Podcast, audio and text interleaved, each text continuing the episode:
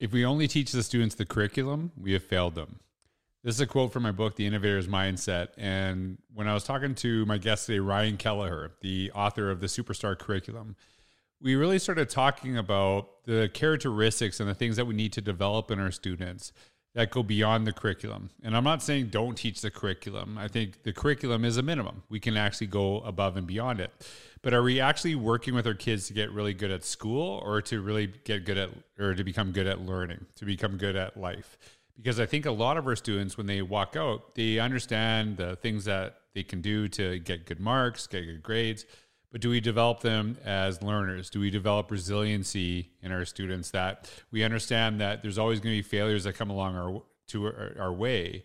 How do we teach kids to get back up, go through that process?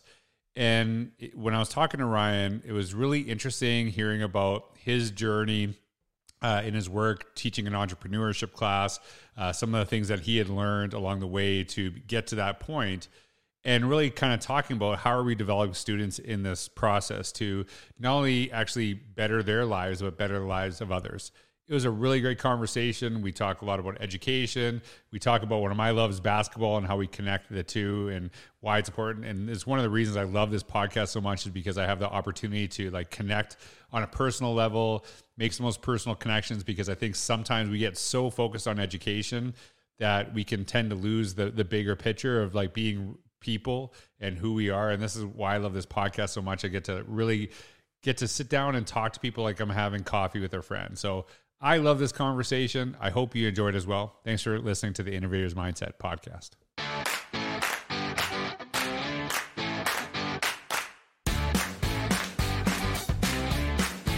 Hey everyone, this is George Couros, and welcome to another episode of the Innovators Mindset podcast. And I'm actually really excited to talk to Ryan Keliher, and I've I've met and talked to Ryan uh, a few times about his book, The Superstar Curriculum, which we're going to talk a little bit about today and just kind of hearing his journey on education, what he does teaching entrepreneurship right now, and some other classes, and just really having a, a great conversation. And and uh, I'm I'm really blessed. Ryan is a new father, uh, and he's made this time, which is like you know, I I know because like I'm a pretty new dad uh, for the second time, just like you are as well. So congratulations.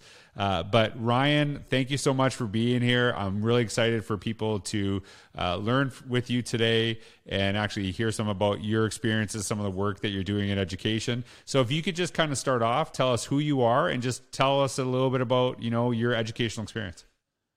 Yeah, first of all, I just want to thank you a lot for having me on the podcast. I'm super pumped to have the discussion today, and uh, thanks for the introduction. Um, like you mentioned, my name is Ryan Keliher, and I am a high school teacher in Charlottetown, Prince Edward Island. I'm uh, this is my 14th year teaching, and I do teach entrepreneurship in grade 11 course and uh, some career exploration courses as well. Um, I am a new father right now. I'm enjoying a couple weeks of parental leave at home. I've got two boys, a two year old named Rafa, and a two month old named Reese. And uh, enjoying my leave, but looking forward to getting back to the classroom. Um, I've always been interested in uh, student development and, and leadership. And and ever since I started teaching, um, I've really enjoyed the courses that I've taught. I've taught a variety of courses, um, but at the forefront has always been I've been much more interested in the teenagers that were in the classrooms, and mm-hmm. I've always enjoyed kind of being part of a team in a, in a classroom. Um, so that did prompt me to kind of uh, try and extend my reach into coaching. I, I coached basketball for over a decade, and then in the last few years, I ended up writing um, a book that I thought could maybe help uh, empower teenagers and help them see school as a little bit less of an obligation and, and more of an opportunity. And, and that's when I um, released the Superstar curriculum a few years ago um, that I'm sure we'll probably talk about later on in the podcast. So, yeah, like you know, everyone knows I'm a huge basketball guy. Anyone listening to this podcast, so like, wh- what do you coach? Like, are you are you still coaching right now? So oh, maybe with, not, uh, maybe not this year. I'm a little busy right now, but uh, uh, so so I took I took a little um, I, I, took a little hiatus, but I did coach for over a decade, and we we had a lot of success. And I played five years of university basketball, and I'm a huge basketball fan. Um, right. You where'd you play basketball? Where'd you play university basketball? Cape Breton University. I, I played. Oh man, we we gotta go. We gotta I, when this is over, man. Okay, I gotta. How tall are you? Six four. What? I I don't know Yeah. why. I, I this I you know it's actually interesting because like I'm six foot four as well, and I I like just felt what a lot of people feel when they actually meet me. They're like, oh, I didn't know you're so tall, and I like would have never guessed you were six foot four. Okay, I actually I thought you were like you know I thought I could. I'm not playing you now. No, I know you're six foot four. I'm not. I'm not taking you. All right, so. oh, we'll have to get out that backfired. Yeah, no, I, I'm like I'm like all over the basketball shoes right now. So like I'm more into basketball shoes than I'm into basketball right now. But that's a whole other story. so yeah, that's that, that's that's really cool. And I, like, do you, do you actually think that you know um, playing high level basketball, coaching, uh, like how did like just let's not even talk about the coaching right now, but playing in those like basketball, and I have a very personal interest in this. Like, did that actually? Do you think that made you a better teacher? Oh, uh, hundred percent. Um, I think firstly, it made me a better teammate. And Right. As soon as you're, as soon as you're a good teammate, uh, you have a pretty good chance at, at becoming a good teacher, a good leader in, in the classroom. Because, um, you know, I, I, always say the only thing better than having good teammates is being a good teammate, or the only good, the only Right. thing better than having good friends is being good, uh, being a good friend. And when you are in the classroom, you need to develop those relationships with the people you're around. And once you develop that trust and, and, and those relationships, then you can learn and, and grow together. So, you know, being part of a university basketball program where um, you're trying to achieve a goal over time and Mhm. you need to develop those relationships in order to do so, um, super valuable and super transferable. It's like I like I a lot of people when they listen to stuff, they're like, "What does this have to do with teaching?" Right? Like I'm here for this education podcast, and I actually think like these outside things that we do, and it's like basketball for you, basketball for me, could be someone listening to something different. You have to kind of stop and take like, how does this actually impact what I do in education? Like I, um, I don't know if you know this about me, but I actually refed uh, really high level basketball for a while, and uh, then I started getting into speaking and basically I had to choose, right? Like I had to choose, like, are you going to pursue this basketball career? Um, and actually, one of the people I refed with, literally, his name is Matt Kallio. He actually just he's the first uh, Canadian NBA referee, just started this year. I don't know if you know that. Wow. Yeah, and he's from Very Edmonton. cool. Like he's from Edmonton, but being a referee made me so much better of an administrator because, like, I, like if a, let's say a parent was upset about something, well, they weren't upset at me out of breath, right? like I had people screaming and yelling at me, right? Like all the time. Like, and you, Yeah. you know this with a referee, you're wrong 50% of the time to like 50% of the people in the room, right? But Right. just, just actually like some of the vulnerability. I remember um, this one time I was refing, uh, I was refing basketball and it was like a, it was like a college game and we did three person refing, right? So like there's, there's, usually at like high school level it's two person i don't know if it's the same in you know cape Yeah. breton and then you know you go to the higher levels it's three person because there's more stuff going on and that's just kind of how they set it up and i'm fairly new to three person refing and i i actually um wasn't getting like there's no i didn't make one call in the first quarter. I remember this so distinctly. And i'm like am i like out of it? Because you have people watching you at that level right? They're like oh, evaluating you. And the last thing you want to say is like hey you missed this you missed this you missed this. So there's one call that i made and this guy it was just like the worst foul call ever. But i was just like felt like i had to make something and i just blew my whistle out of nowhere. And the coach was just yelling at me, like just started screaming at me. And I'm like, Coach, I'll talk to you when there's like a dead ball. I'll never forget this. And like my partners at the time, they didn't want to say like that was a terrible call. But I remember them saying, like, don't go over there. Because they're like, you're gonna get it and you're gonna deserve it. Like that's basically what they were saying it. And uh and I said, no, I'm good. I'm good. So, so I said, next dead ball. So what does he do? He calls a timeout so he can like, you know, rip me apart for this terrible call I made. And then I just, so he calls a timeout and then I just walked over there. I said, coach, there's no need to discuss that call. It was terrible. I don't know what I was doing. I will not do that again. My bad. And he's like, and he just kind of like, all right. And then you never said anything because, like, what what are you gonna do? Yeah, it was bad. Yeah, I know. It was, I I just told you it was bad. And that like little lesson for me is like, hey, it's way better to actually like like say like, hey, I screw this up, and I'm gonna fix it, than it is for someone else to tell you that, right? Definitely. And like those little And- things that you learn, right? Like those little things you learn in these, you know, outside things that actually apply really well to education.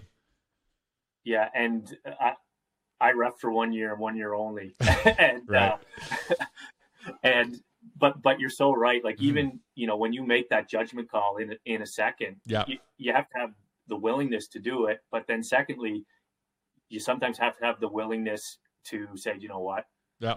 I messed that one up. Yeah. I realize that I'm going to get the next one and and move on. Yeah. And and people respect you for that, right? Because the the, the some people there's a insecurity level where they know they screwed up, they won't admit it, and it only makes things actually worse. Whereas if you admit it, like no player was mad at me, uh, no coach was mad at me after that, just because I'm like, yeah, oh, oh, that was bad, right? And I'm like, hey, you missed layups, and I'm not getting up, I'm not getting on you too. Like those are easy ones too, right? Like we all screw up in little ways, and so like if we can own up for it, and yeah, it, it's. uh I, like I remember that. It's, it's cool. I did. I actually did not know that about you. I didn't know you play basketball. So Yeah, we yeah, we're going, man. Were you a three point shooter? Like shoot threes? Yeah, yeah, as a point guard. Yeah, we had a great run. We lost in the national semifinals in my fourth year. We lost to Carleton University. And Carleton isn't Carleton like win every year? Is that the school? win- they seem to win almost every year. Yeah, they've got quite. That's awesome, man. That's cool. We're gonna actually somebody just invited me on to like do like an education basketball podcast, and it gonna be like two seconds to respond. Yep. Oh, you want to talk basketball? I could do that all day. Okay, so let's Yeah. let's get you know like we connected that to education. So, um, what you're teaching? How long have you been teaching for, Ryan? Like how long have you been in this, is my, education? this is my 14th year. 14 years. So did did actually like did an entrepreneurship class exist when you first started teaching? So it didn't exist, I don't think, when I first started, but it did exist while I was still teaching some other courses. Yeah. Um, and then I went back to school in the evenings and I did my MBA um, in 2011. And when I finished my master's of business, um, I kind of asked to take over the entrepreneurship course. And uh, so I've been teaching it since 2013. And uh, since then, it's grown into a, uh, a pretty interesting course in school that um, we've grown in sections of it. And what what's uh, kind of neat about the course is that students actually um, come into the course and they invest their own money and they start up their own company and they run it for a series of weeks from ideation right up to marketing right up to um, sales and then they Really? um, close the company down, distribute profits to shareholders, and basically run through the whole business process um, in a matter of, of a couple months. So, Okay, so I got to ask you this, and this is going to be someone someone's going to wonder this too, listening to this. So what, like, you're telling me that students actually invest their own money in this process? So what? yeah, if, so that that that's that's something that happens there. yeah, so Ah, we so we partner with Junior Achievement PEI, Okay. uh, and uh, the they can invest up to a maximum of twenty dollars. Oh, okay. Is, Okay. is, is the most a, per, a person can invest. So if there's six people in a company, um, they can invest $120, or they can That's get right. outside investors as well. But no one can invest more than twenty dollars individually um, Sure. per person. And uh, and then of course, you know, if there are situations where a student um, is struggling to find the, Right. the money to invest, the, the, the junior achievement or or the school comes Mhm. in at, at that point to make sure it's equitable and accessible Good. to everybody. Yeah, because you know, I think there's a you know that's one thing is that it, it's a lot easier to actually make money when you start with money, right? Yes. And I think part of that too is that you have to make sure that that experience, because like listening to that, and I'm I'm going to ask you more about it. Like you talk about, like the whole notion of like preparing kids for the real world is not really valid because they already live in a real world. You know, it's kind of like like you know when you're 18 then it becomes real all of a sudden. It's a very real thing that we live in and creating like there's a there's a there's there's a difference between for me creating relevant experiences versus real experiences right? And what you're Right. doing is creating a real experience. So like like what's something that maybe has been created from that class? Like what's something that you saw students do? What was like a like a success story that you have? Um, we've had there's been there's been lots of success stories. I'm trying to think of one that a, a recent one that I thought was kind of neat was a group of guys actually they got mm-hmm. together and uh, and they had a connection with um, a radio station uh, uh, in PEI, and they decided they were going to make candles, and so they made homemade candles, but they decided that they were going to give half of their profits to uh, Toys for Tots, which is a, a mm-hmm. fundraiser mm-hmm. come, comes around Christmas time, and uh, they used their connection with the radio station to advertise this, and they ended up. I forget how many thousands of candles they sold, but they ended up making a few thousand dollars for themselves and raising a few thousand wow. dollars for Toys for Tots, and uh, had quite a name for themselves. And, and I remember after the holidays, um, when we were talking about everybody's holiday, um, some of the guys said, you know, the best part of Christmas was actually waking up Christmas morning, right, thinking that all those toys that we were able to buy for kids who, you know, they don't know who opened them, but uh, they had that feeling of of contributing to society through entrepreneurship. So it was it was a really cool experience for them. I, and I appreciate you sharing that because I think sometimes when people look at entrepreneurship, it's like it's all about you know greed, but I think sometimes it's it's really about finding ways that you can you know you can make a living, do certain things, but also helping. Now there is obviously examples of where it's just pure greed and things like that, but really sure. learning how to like you know give to others and you know you take care of people in need is you know I, I, that's a really important part of that story. So I love that you share that. And when you're looking at this class, have you had any students who have? And I got to ask you this first: like, what what actually made you want to get an MBA? Like, there's a point actually. I bet you this is somewhere that I was like, hey, like, would an MBA apply? to for example being an administrator because when i was a principal i had to like do budgets and things like that right. and you know like uh, there there is like this whole uh, I've always challenged this the whole like, oh, we don't need managers, we need leaders. No, you need both because you can't actually lead anything if you can't get resources in the hands of teachers. Like, part of it too is like you see uh, schools where teachers are paying for supplies and things like that. And I'm like, why is that even happening? Right? Like, we used to, this is going to shock some people because I know a lot of people, um, you know, worldwide listen to this we gave our teachers credit cards uh, and they could directly so i saw your face when you did this they were directly tied to the school budget now they had like a right. limit it wasn't like you know they could just buy like a louis vuitton bag or like expensive pair of jordans or things like that like they yeah. had to like validate but they had like a limit that they could just you know if they needed something for the classroom they didn't have to like ask my permission they just right. paid for it. And, you know, like, I don't think, you know, in the several years that there's a process when I was an administrator, uh, I don't think I, it's like, hey, like, make sure you're buying stuff that has to do with school. Right. Right. But I it's saw like every, I had to like sign everyone's statement and go through it. Right. And I can't remember one time that a teacher took advantage of it. Yeah. It's like once you, once you give, you know, anyone some responsibility, you, you, you usually they'll rise to that level, right? So right, no, nobody wanted to be the reason that the credit cards were taken away, right? right, because that would be cool. not a that would not be not a good thing. But like that, that is, uh yeah, like I like that. That is like the there is a business aspect of education because you Certainly. do have to like say how do you put resources in the hands of the people that are working closest with children so like mm-hmm. so like when you're in this journey, you know, as an educator, like what what made you like were you getting an MBA to like get out of education? Like was it connected? Like what how did you see this? Yeah, no, it was still connected. I think it was just my interest in business and education. Right. So I actually in university my first 2 years I took business um, but the university um, where I wanted to go from education degree didn't take business as a teachable. So I had to switch out to an arts degree. Um, so when I finished my arts degree, right. I still had a keen interest in business. So when I um, when the opportunity arose, once I was already teaching to take an MBA and just pursue my interest in in business education, I, I decided to do so.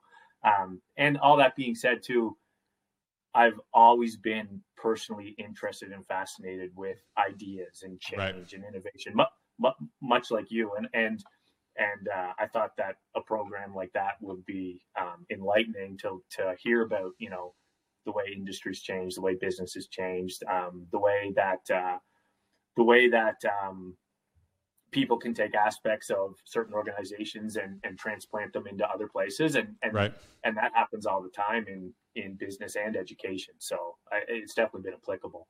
Well, like when you're, yeah, and I, I think that's a really important point because uh, one of the the characteristics of the innovator's mindset I talk about is the notion of being observant. And what I mm-hmm. mean by that is really, can you look at things that are happening outside of education, understand them, think about how can I actually make this apply. So, like a really simple example is uh, Google used to do this thing, and this is more. I don't know if it's like how true it is or how accurate, but the description is that they do this 20% time. And so it was like, eh, like, uh, they actually, employees had 20% of their time to actually go pursue interests of like their own, you know, but the really the 20% time was like, it had to be something that advanced Google. So it wasn't right. like you could just do whatever you want at 20% time. It actually had to be something beneficial. And so like, from what I know, things like Gmail were created from 20% time, right? By, you know, right. people in the company. But someone sees that, likes the idea, and then starts things like Genius Hour, right? And exactly. they make something similar to that. And it's like, hey, here's an idea um, that really applies to education. Um, there, I can make and tweak it to education. What I would lo- love to see at some point is that the stuff that we do in education, businesses look at and say like, hey, you know, here's something that schools are really good at. Uh, they can actually do quite a bit with not that much money. Like that's a exactly. skill we should be learning, right? Because some places have like you know not unlimited amount of budgets, but huge. And and schools are, have to be very thoughtful of how they spend their money. Um, you can't just spend it on whatever.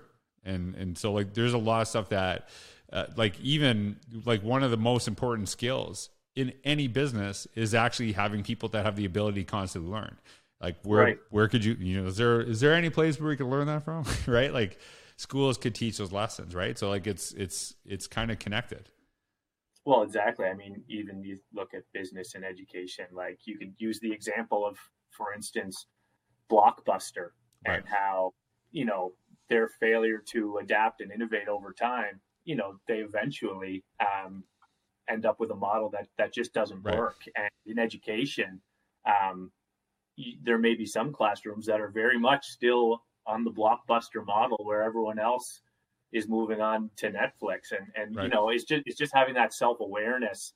Um, to see what's out there and then try and figure out how you can change and, and, and change yourself by, by applying kind of new techniques, new strategies um, from something that's already working.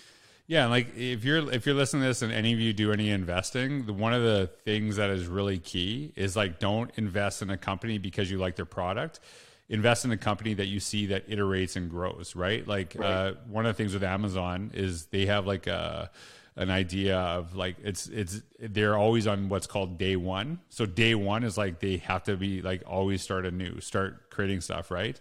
So they're making sure that's relevant. And I I actually was just having this conversation about like the idea of people learn so much from blockbuster that if you don't adapt so companies are really thoughtful of this that you know like even um and their acquisitions like lululemon just bought uh that company with the mirror where you actually exercise um, so there's like a mirror. Have you seen this before? It's kind of no. neat. So like it's basically like a mirror. It's like a full body mirror, and you right. just put it up, and it's like a it's like a mirror TV, and you can like do workouts in front of that mirror, right? Oh, cool. So part of it too is like it's not just a mirror. You have to buy the subscription to to actually like so like you might you might have a one time payment for the mirror, but it's like they have you connected the entire time, right? Through right. this.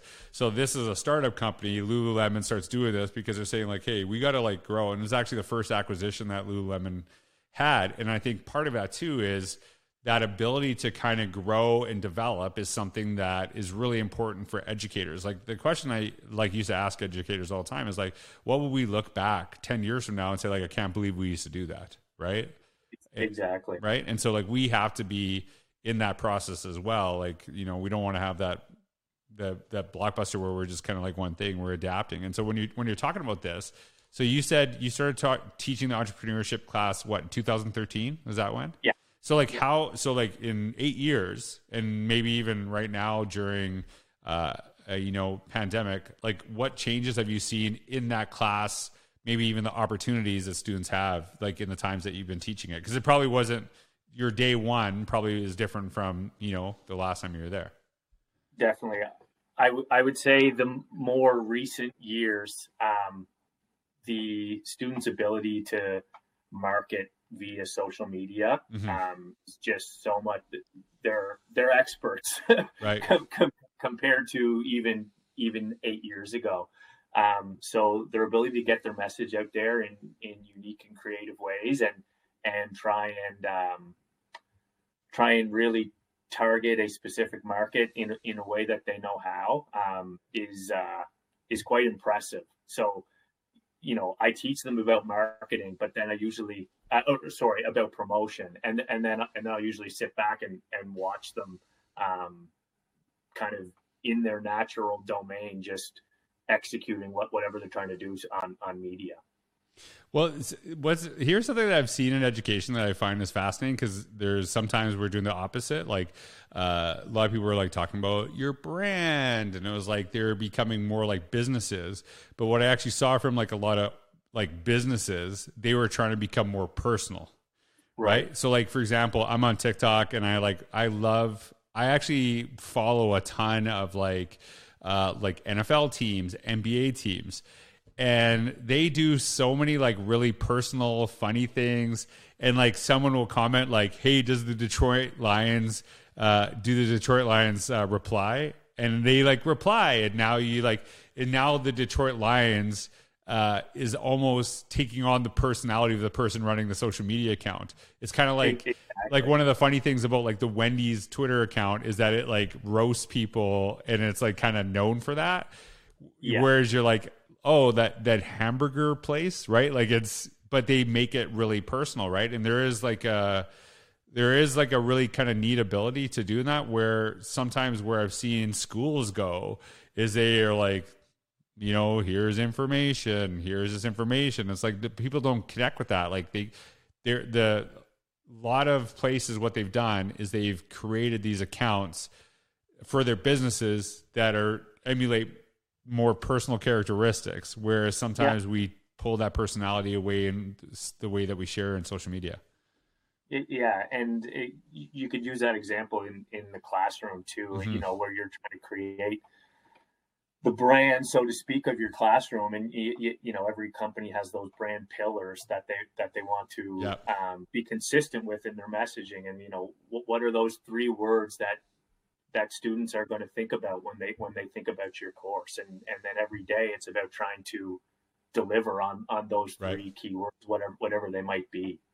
Have you have you had it like any students who have um, pursued the work that you've done in that class and then maybe not gone to like college because they're doing stuff from your class or like you know have just seen that? Or uh, you typically you know, have they gone in different directions than maybe what you and I had access to? Because like when I was a kid, it was like going to university or college was not even an option for my parents. It was like you're going, like right. that, that's it. This is the only way to them, right?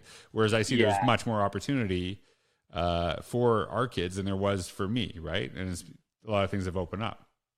Yeah, I, I haven't seen anybody make just the, the, the pure leap into just yeah. the world of entrepreneurship, but it, it definitely does um, open up their eyes to the opportunities that, right. that do exist. Um, a lot of them do end up still, you know, pursuing uh, business education in post secondary, whether it's college, college or university. Um, but I think it definitely um, having a course like that where it is kind of a uh, real world experience. It, it, definitely shows them what is possible with entrepreneurship, mm-hmm. and, and it may it may just kind of um, add a little more fuel to the fire, but it, it doesn't. I, I, it hasn't made anybody totally leap out right. and, and try something solo yet. No. Well, I'm sure at some point, right? And then you, you know maybe they'll kind of cut you in. yeah, exactly. hey, so let's uh, let's talk about so your book Superstar Curriculum, right? This is actually yeah. the the difference in this book. It's not I, like from what I remember, it's not actually meant for educators as much as it is for students. Correct? Correct. So tell tell me tell us about the book. What what is the book? What's what's the hope for it? Like what what's the message you're trying to get out? Like what what is the Superstar Curriculum? So the Superstar Curriculum is basically a collection of skills, habits, and attitudes that I have found myself as a teacher um, discussing most with students over 14 years. So when I think back to the most meaningful conversations I've ever had with students, very rarely did they ever have to do with course content. Mm-hmm. Um, and most often did they have to do with um, everyday success principles. So the, the, the superstar curriculum is um, built into four components character development, uh, habit of mind development, opportunity development, and personal leadership. And what I do is I take those important conversations I've, I've had and I try and show students that all of these great qualities um, they can be developed in school, mm-hmm. um, even though they may not be explicitly taught. Mm-hmm. And have you you've seen, like you like when I talk to you, you've seen schools use this with their students, correct? Yeah. So like, what are some yeah. of the ways that a school would actually like use this book? Like, how what are they doing with this? So it's been used in a variety of ways. So um, there are courses like in Alberta. Um, mm-hmm. I think you guys you guys have a CALM course. Yeah. Uh, yeah. Career and yeah, career and, and life management. Right. So so it's been used in career and life management courses just as uh, so the way the way the book's set up, it's 28 chapters. They're four pages or less. Um, yeah. They take about 10 minutes, and there's a self awareness reflection opportunity at the end of each chapter. So, so some schools use it as a full class activity, mm-hmm. um, whereas other schools um, use it in their guidance department. Um, and other schools just kind of have, have it as a library resource, and then uh, and then there's there's some schools in Ontario uh, who use the book with their student leadership teams right. as well, or, or in their leadership courses. Yeah, and I like I think so. You know, talking about uh, like superstar curriculum, talking about innovators mindset, and I talk about these characteristics, right? And one of the things that I find really fascinating is sometimes uh, people say, well, like how like you don't like what does like reflection? How does that prove to like actually be beneficial for like learning. And when when I when they say that, I think they they're not talking about learning, they're talking about to their grades. Right? Right. Which is like, okay, like I actually understand that, you know, we have certain constraints, we have certain expectations that we have as schools, and every school has different accountability measures, things like that. But if you teach, you know, like the ability to reflect if you teach resiliency to students right? And like a lot of, a lot of students have you know a lot of people deal with you know are resilient before they even show up to school and we understand that but it doesn't mean more things aren't going to come their way that they have to deal with and how do you actually deal with things? Like we talk a lot about failure in schools but we don't talk enough about how do we get up right? Exactly. So so yeah like i'm not going to say to you like hey this one characteristic is going to give you five bonus points on math right it's going to actually help people to be able to better deal with the world. Like if you develop, res- like if you become a resilient person, like I'm not promising you it's going to, you know, make you a better essay writer, but I, it's it's going to be beneficial to your life overall.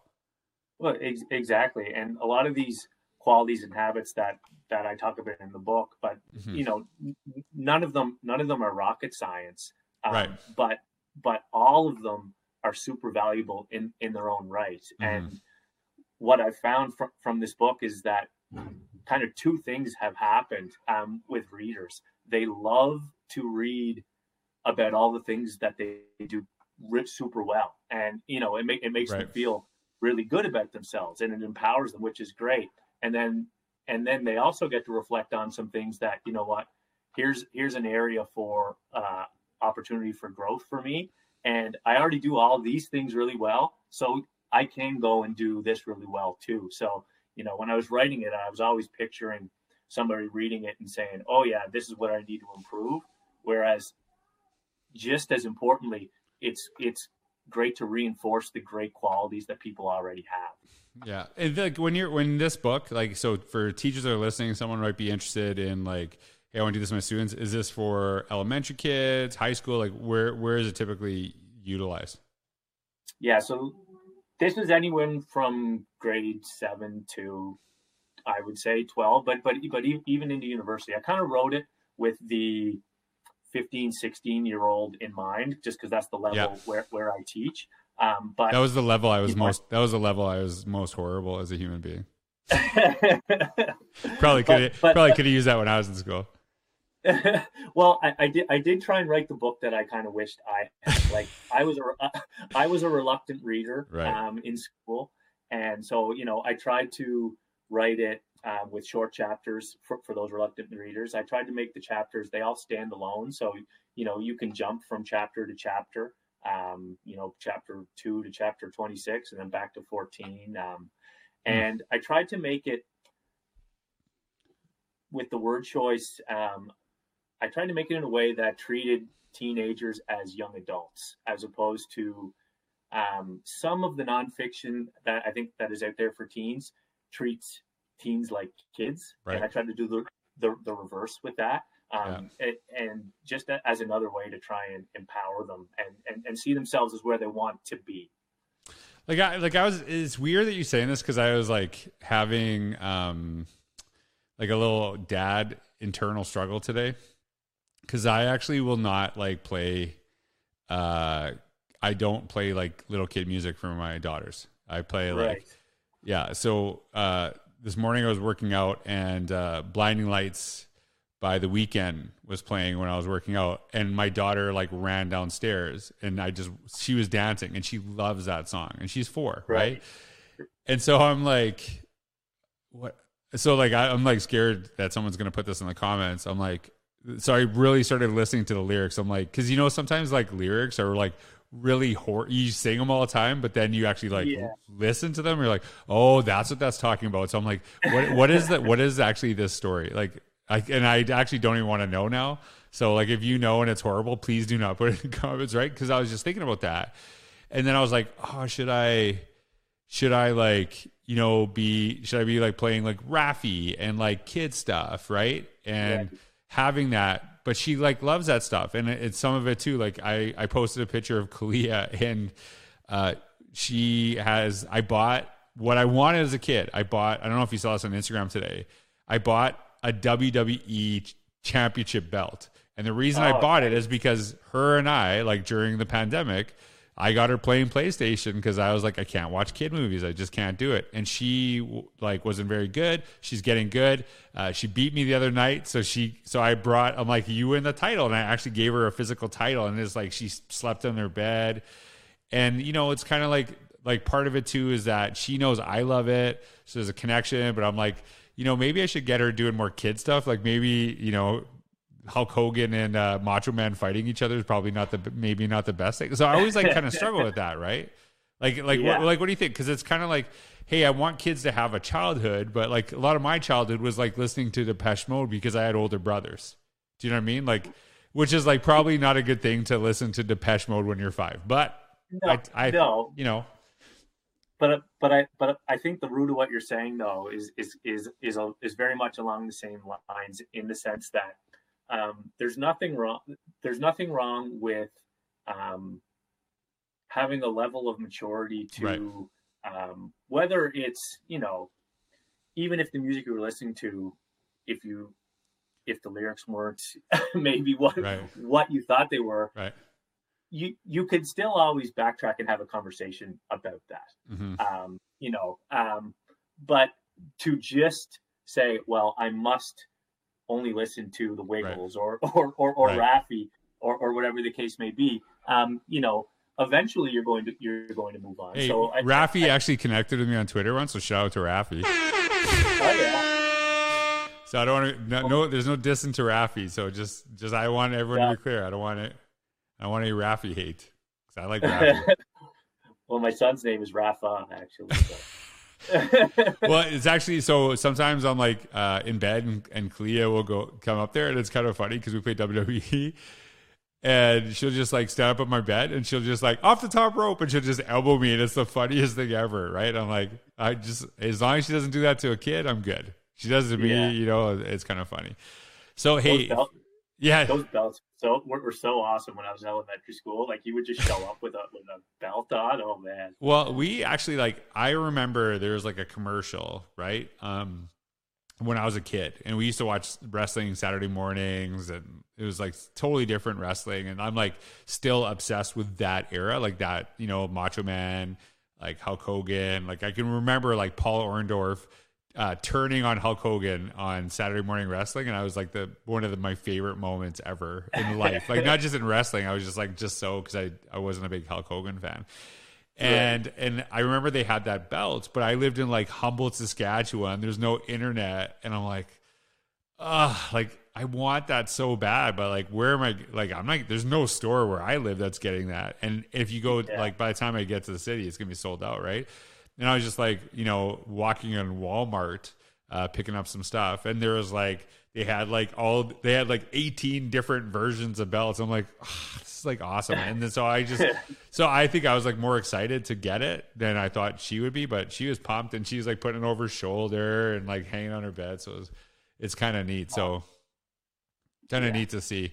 Hey, um, so anyone that's interested, check out in the links uh, in the description. You'll actually see a link to uh, the Superstar curriculum. Uh, you'll see Ryan's uh, social media contact there too. So, like, if you have any questions, if you're interested in uh, implementing this in any way, just make sure you connect with Ryan. Check out the link below as well. Um, I'm going to ask you this because I didn't know you're a big basketball guy. I did not know this. So, like, Yeah. who is the who is like the best? Is there like you played at university level? You played a really who is the best basketball player you ever played against? Like, do you got like a? Is there like an NBA player you played against? It's funny you say that because just two nights ago, Guy from Nova after- Scotia, right? I'm from Nova Scotia, so I got to give a big shout out to Nate Darling. Um, I, I, I, yeah. So I, I, I've, I've played against him a few times. I've played with him a few times, and he's a tremendous young talent uh, with a bright future ahead. So um, big proud moment for Atlantic Canada and for Nova Scotia in particular, and uh, definitely for him and his family. That's pretty cool. So actually, one uh, I was refing a high school tournament in Edmonton. It's a pretty big tournament, and uh, there's this guy who's tall kid who's very good, and he got in fouled. Like I called like three fouls on him in the first half, right? And they were like obvious fouls, and uh, someone comes out to me in the stands at halftime. They're like, don't you call that you, my son? Do you know who this like kid? Like my kid's gonna be in the NBA, and I'm like, if your kid's gonna be in the NBA, you gotta stay out of foul trouble, like right? Like th- this, like you know, like tell him not to foul. And I was like, I'm not listening to you, right? And like, if I'm being honest, like I remember this particular because a lot of parents think their kid is going to the NBA. Well, that was actually Kelly Olynyk did. So Kelly Oh, Olynyk wow. played for the Heat, got drafted by the Celtics, and uh, yeah, like I know people that actually you know work. So I was like, okay, I, mean, I guess he was, but hey, I c- you know, but I kept him out of a game, right? Like I kept him out of a game for probably ten minutes and a half because he was in foul trouble. Just kind of, who who was your? Did you have like an NBA team when you were growing up?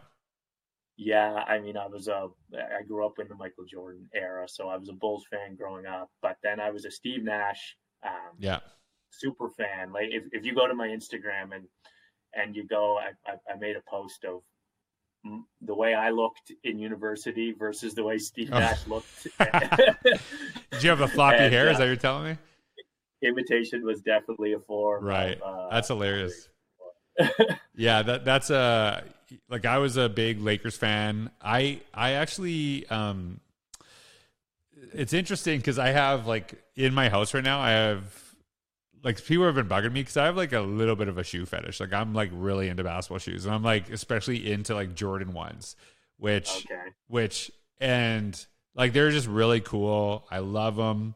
Uh, they're just neat, and they they're they're kind of interesting because they tell like the way that they're um, selling shoes. It's not like hey, this is a cool shoe. It's like hey, this is like the Michael Jordan shoe from like this night, and there's like a story to it. And so like when you know the story behind it, it's really cool. Like uh, one of the shoes I just saw that's really cool is there's like a there's a very um, like the first Air Jordan uh like the red and white and you could probably like picture it right?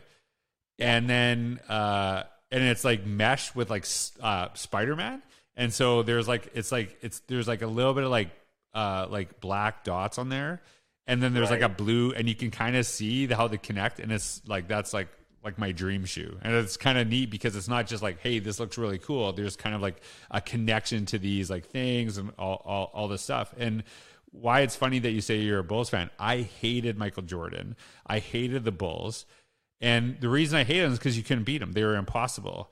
And yeah. then and then and then when and then when he retired, it was like the NBA is super boring. Like I just I'm not interested in it. Like cuz because it was like the whole thing that I loved was actually trying to see people beat Jordan because it was like such a like it was like that actually came so I watched him all the time. And so when he came back I loved him.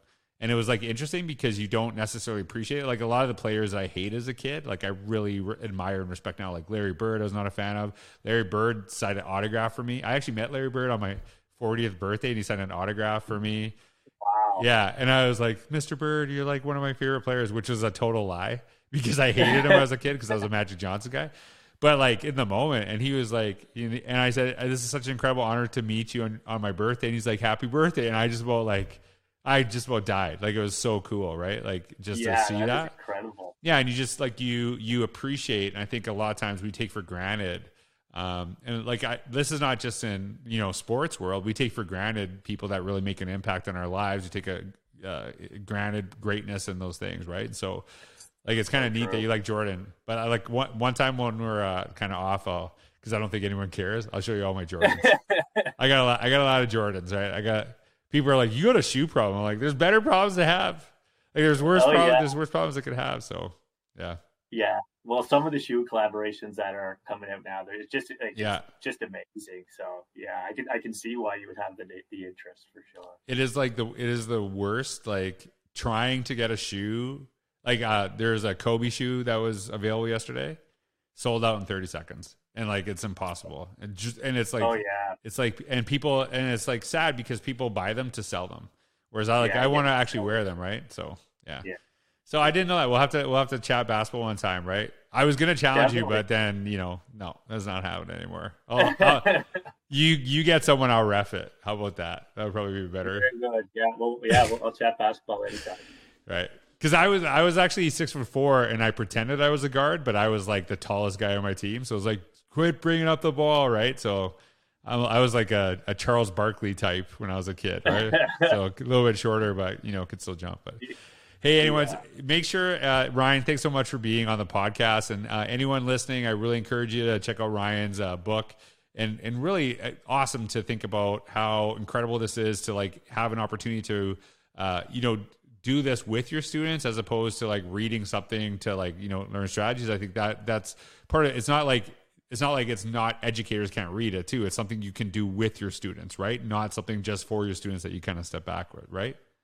Yeah. Uh, oh, for sure. Yeah, yeah. and it it's it's very transferable in the sense that you know I learned when I was writing it. Yeah. I became I, I know I became a better teacher um, when I was writing it because like like we were talking about earlier, so many times I was putting myself in the student's shoes. Yeah. And um, just by going through that, um, it definitely changed the way I I interacted and and carried myself in the classroom. Love it, love it. So, hey, everyone, thanks for listening. Ryan, check out. Uh, make sure you follow Ryan on, and maybe you can see. I'll post your Instagram, and we can see your floppy hair, your Steve Nash hair. So, hey, yeah. Ryan, thanks for being on. Everyone, thanks for listening. I hope you all have a wonderful day. Take care.